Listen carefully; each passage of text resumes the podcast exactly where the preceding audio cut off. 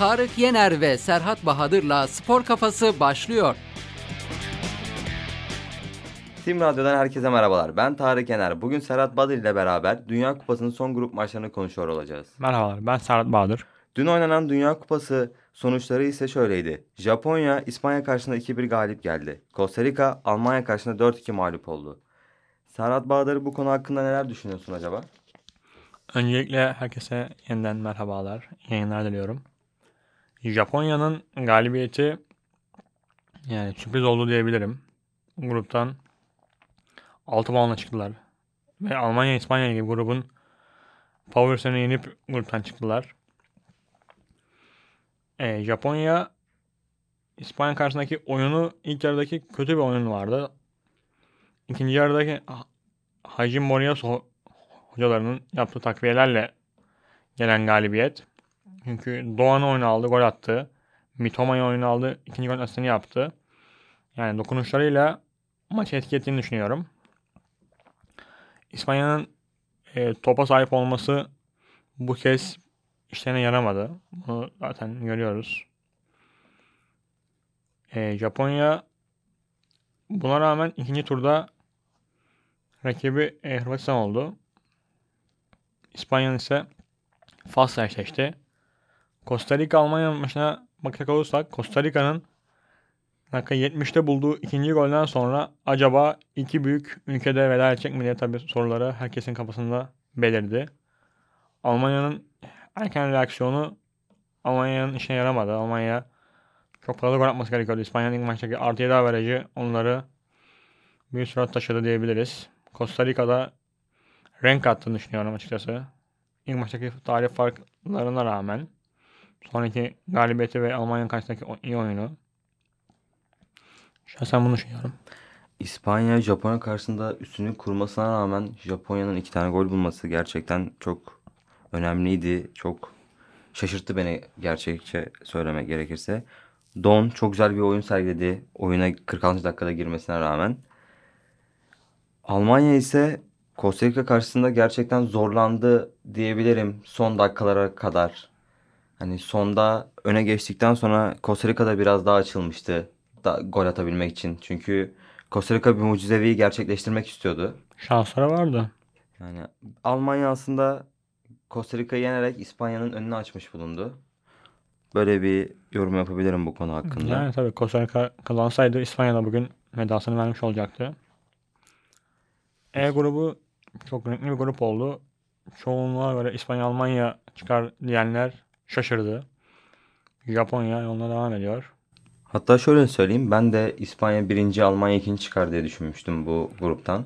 Yani çoğu futbol görüşü bu yöndeydi zaten. Peki Hırvatistan Belçika maçının beraberliği, Kanada'nın Fas karşısında 2-1 yenilmesi hakkında ve Fas'ın lider çıkması hakkında ne düşünüyorsun? Yani Lukaku'nun çok fazla net gol kaçırdığı bir müsabaka oldu. Yani Hırvatistan'ı daha iyi bekliyordum maç için. Beraberliğin yetmesi tabii onları biraz rahatlatıyordu. Ellerine bir güç vardı. Belçika'nın direkt kazanması gereken bir müsabakaydı. Olmadı Belçika kazanamadı. Zaten Belçika'nın e, pek iyi görüntü vermediğini görmüştük ilk iki müsabakada. Son maçtaki o kaos futbolu da işlerine yaramadı. Lukaku'nun belki tam hazır olsaydı Lukaku başka bir turnuva geçirirlerdi. Zaten bizim de söylediğimiz gibi Fas kesinlikle bu gruptan çıkar demiştik. Yani Fas'ın oynadığı oyun zaten çok e, gösterişli bir oyundu. 7 puan yaptılar. Çok da iyi bir puan. Hırvatlar da son finalist. Hala o Modric'in, Brozovic'in orta saha tandemi bozmadılar. O güçleri hala devam ediyor. Kovac var.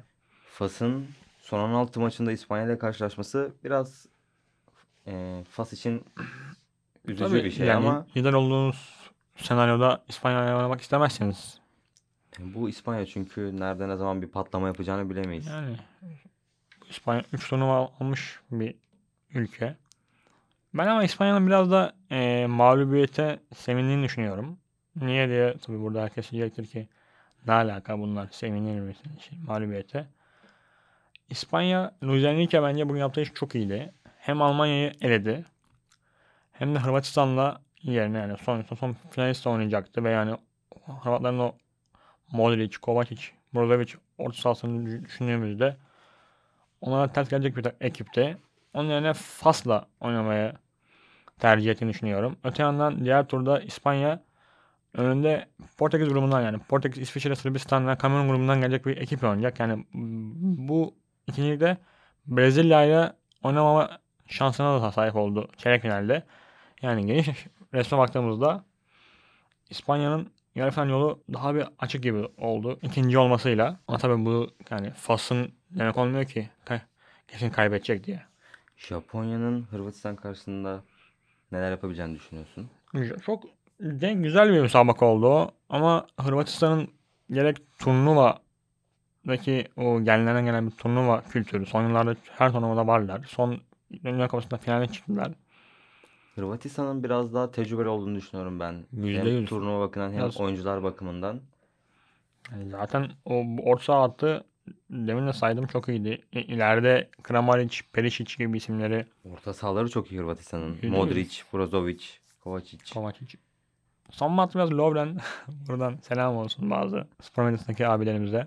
Sevmezler. Guardiola'yı çok beğeniyorum açıkçası. Onun önü açık olan bir savunmacı. Vida'nın yerine oynuyor bu turnuvada. Çok- Kendisi Leipzig'te 19 maçta toplam 13 defa 11 başladı. Hatta bir tane de golü bulunuyor diye Evet. biliyorum. Evet. E, Joshua Guardiol muhtemelen yani Premier Lig transferi bekleniyor. Belki bu yaz, belki ilerleyen dönemler ama kesin o Premier Lig yapacak diye düşünüyorum. Daha genç de. Çok daha güzel 20 bir yaşında bir isim. kariyeri. Hırvatların Japon karşısında şansları tabii o, orası %50-%50 bir turnu bir e, tur olduğunu düşünüyorum. İki tarafta kazansa hiç şaşıracağımız bir Tabii maç olacağını düşünmüyorum. İspanya Fas'a tabii Fas'ın bu yaptığı liderlik mucizesi harika bir durum ama ben orada İspanya'nın tecrübesiyle iyi oyuncularıyla tur geçer diye tahmin ediyorum. Bugün ise Brezilya Kamerun karşısına çıkıyor. Sırbistan İsviçre karşısına çıkıyor. Favori grubum ben benim orası. Çok Evet. Brezilya zaten gruptan çıkmayı garantiledi. Diğer üç takım ise hala bir şans, bir umut arıyorlar. Son bir şarkı arıyorlar. Ta- Kamerun orada 1, İsviçre 3 puanlı. İsviçre kaç önünde en ciddi çıkma adayı. Yani ben buradan ikinci olarak Sırbistan'ın çıkabileceğini düşünüyorum. Çünkü İsviçre karşısında oynayacak. İsviçre'den puan alırsa 3 puan. Direkt 4 puan olacak. Brezilya'da Kamerun'u yenerse hani daha rahat bir Kamerun'la muhtemelen beraber bile kalsa Brezilya eksi 1'e verecek Kamerun. Sırbistan eksi 2'ye veracak. Yani iki farklı galibiyete Sırbistan 4 puanla her türlü çıkar Kamerun beraber bile kalsa. Sırbistan'ın Pardon Kamerun yense bile. Özür dilerim. Sırbistan gerçekten şu an benim favorim ikinci çıkma adayı olarak. Sizin görüşlerinizi bilmem ama Ben de Sırbistan'ı yani bu grupların başında Brezilya 1 Sırbistan 2 diye bir görüşüm vardı. Ama gruptaki Sırbistan'ın son müsabakasında 3-1'den 3 maçları vermeleri Abubakar'ın son makas koşularıyla geldi goller. Biraz ağır kaldı savunma attı Sırbistan'da. Ee, o yüzden onun için bir sıkıntı yarattı bu beraberlik. Yoksa bugün Sırbistan o maçı yenseydi bugün bir puana çıkabilirdi. peki saat 18.00'da büyük bir maç bizi bekliyor. Gana Uruguay. Gana Uruguay maçı biliyorsunuz ki zamanında Suarez'in Senaryosu bol bir müsabaka. Suarez'in yaptıklarıyla gündem olan bir maçtı. Tekrardan karşılaştılar. Bakalım bu kez Gana Uruguay karşısında neler yapacak veya yine bir olay çıkacak mı maçta? Yani tabii olayın olduğunu sorarsak 2010'daki Dünya Kupası'nda çeyrek final müsabakasında bu iki ekip oynamış. Ne kadar 120 gösterdiğinde maç berabereyken Gana'nın golünü bir Suarez'in eliyle kurtarması yani penaltı sebebiyet vermesi sonucu müsabaka direkt orada 2-1 olamamıştı. Penaltıda ise Asamoah Gyan daha önce bizim de ligimizde oynamış bir isim. Penaltıyı direğe nişanlayınca müsabaka 1-1 sona erip penaltılara kalmıştı. Penaltılarda da Uruguay Gana'yı 5-3 yenmiş. Ve o Suarez'in eliyle top kurtarması, gole izin vermemesi Uruguay'ı bir süre çıkarmış. Gana'ya veda etmesine sebep olmuştu. Yani 2010'dan beri Ganalılar muhtemelen Suarez'i hiç sevmiyorlardır. Bugün de Suarez'de muhtemelen son Dünya Kupası olduğu için Suarez'de bir Ufak Ee, bir intikam alma gibi bir şey olabilir diye düşünüyorum. Hatta soruldu basında Suarez yani bir pişmanlığın var mı diye. O demişti yani pişman değilim. Pişman değilim. Ben orada gerekeni yaptım. Penaltıyı kaçıran Ganalı futbolcuydu diye. Çok da haklı. Orada yani Taktiksel bir hareketti diyebiliriz. orada topu yani. ona, ona golü yesen çıkaramazsın. 2-1 olsa Aynen dakika 120. Kim bunu çıkartırdı? Bizim milli, bizim milli formamızda giyen Semih Türk. Ancak Gana bugün daha avantajlı şimdi Uruguay'a göre. Daha iyi durumdalar. 3 puanları var. Ama baktığım zaman bu gruptan da kimin çıkacağını tam kestiremeyebiliriz ikinci olarak çünkü. Şimdi diğer grupla benzer çünkü 3-1-1 diye gidi- gidiyor. G grubuyla benzer bir puan durumu. Gana- Portekiz 6 puanda. Evet, Gana çünkü Uruguay ile oynayacak. Uruguay'ın bir puanı var ve Uruguay buna Gana karşısında galibiyet alırsa, gollü bir galibiyet alırsa, Güney Kore'de Portekiz karşısında yenilirse direkt bir üst tura Uruguay çıkabilir veya tam tersi bir durumda. Uruguay'ın direkt yenmesi gerekiyor müsabaka. Aynı Sırbistan gibi. Ama Gana'nın daha iyi bir oynadığını düşünüyorum ben. Bu yüzden e, Gana sanki biraz daha önde gibi duruyor Uruguay'a göre. Uruguay'ın bu büyük isimleri Cavani, Suarez, Darwin Nunez, Federico Valverde gibi isimlerin devreye girmesi gerekiyor ki müsabakayı kazanmaları için. Güney Kore ise muhtemelen yani bugün 3 puan çıkaramazsın. Turnuvaya veda eden isim olacak diye düşünüyorum. Ben de bu öyle tahmin ediyorum. Portekiz oradan yani en kötü beraberliği çıkartır. Yani 7 puanla gruptan lider çıkarlar. Ve sonra onlar da rakiplerini beklerler diye tahmin ediyorum. Bu arada Müller'in son Dünya Kupası'ydı. Müller veda etti. Vedasını verdi dün akşam. Yani artık orada biraz daha bir kan eşliği gerekiyor. Ama bir türlü hücum hattını, forvetini ve o gerisini bir türlü tam bir çeşitlendiremedi. Sané, Gnabry, Musiala var ancak onların bir yedeği, onların yerine olan isimler bir türlü tam çıkmadı. Şimdi Müller de veda etti. Bakalım Müller'in yerini kimle doldurmayı düşünüyor Almanya? Yani Musiala oynar muhtemelen orada. Bayern Münih'te zaten öyle planlamalar yapılıyor. Müller yokluğunda Musiala'lı bir kadro ama hani O- beklediğim bir performansı gösteremedi Dünya Kupası'nda. genişliği azalıyor Almanya'da. Musiala daha çok genç bir isim tabii. 2003 doğumlu bir isim. Önünde uzun yıllar var. Muhtemelen Gözler onun üstündeydi. Çıkışı güzeldi. Herkes Dünya Kupası'nda bir farkını ortaya koyabileceğini evet. düşünüyordu. Jamal Musiala yapacaktır ya muhtemelen. Ben çok beğendiğim bir isim. Sané çok beğendim Almanya'da. Sané. Evet, Sané farkını gerçekten ortaya koydu. İlk maçta olsaydı Sané Almanya Japonya'dan puan alırdı diye düşünüyorum. Peki Belçika'nın hocasının Roberto Martinez'in istifa etmesi hakkında neler düşünüyorsun? Martinez zaten e, kötü bir turnuva geçirdikleri için böyle bir şey bekleniyordu ama Turnuvanın ilk vedası diyebiliriz hoca evet, olarak. ilk vedayı dün yaptılar. Beklemediğim bir 6 vedaydı yıldır benim. takımın başındaydı. Ben ben şimdi ben bekliyordum. Belçika çok kötü bir turnuva geçirdi. Orada bence hani hocadan ziyade hani e, isimlerin de değişmesi gerekiyor artık. Çok yaşlı bir ekip.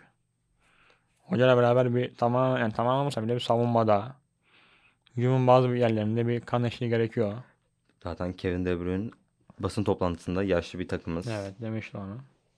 Yani bizim bu turnuvada fazla bir favori görülmemiz beklenmemeli tarzında yorumlar yapmıştı. İşte o altın jenerasyonun son turnuvasıydı. Çok da kötü bir turnuva geçirdiler. İlk maçta 3 puanlar ama orada da iyi bir oyun yoktu. Peki cumartesi günü son 16 ma- maçları başlıyor. Evet. Hollanda karşısında Amerika, Arjantin karşısında Avustralya. Bu eşleşmeler hakkında ne düşünüyorsun?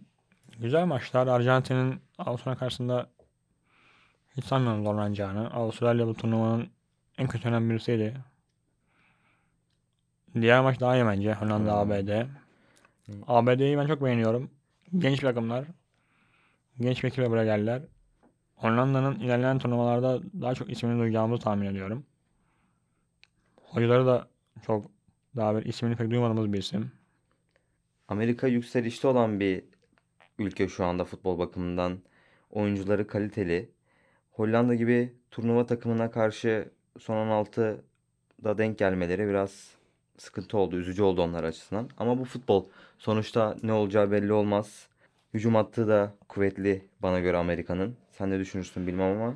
Çok cenk bir kural ya orası da. Hollanda ABD. Hani Hollanda'nın belki de hani bir tecrübeli isimlerinin fazla olması burada işi değiştirebilir.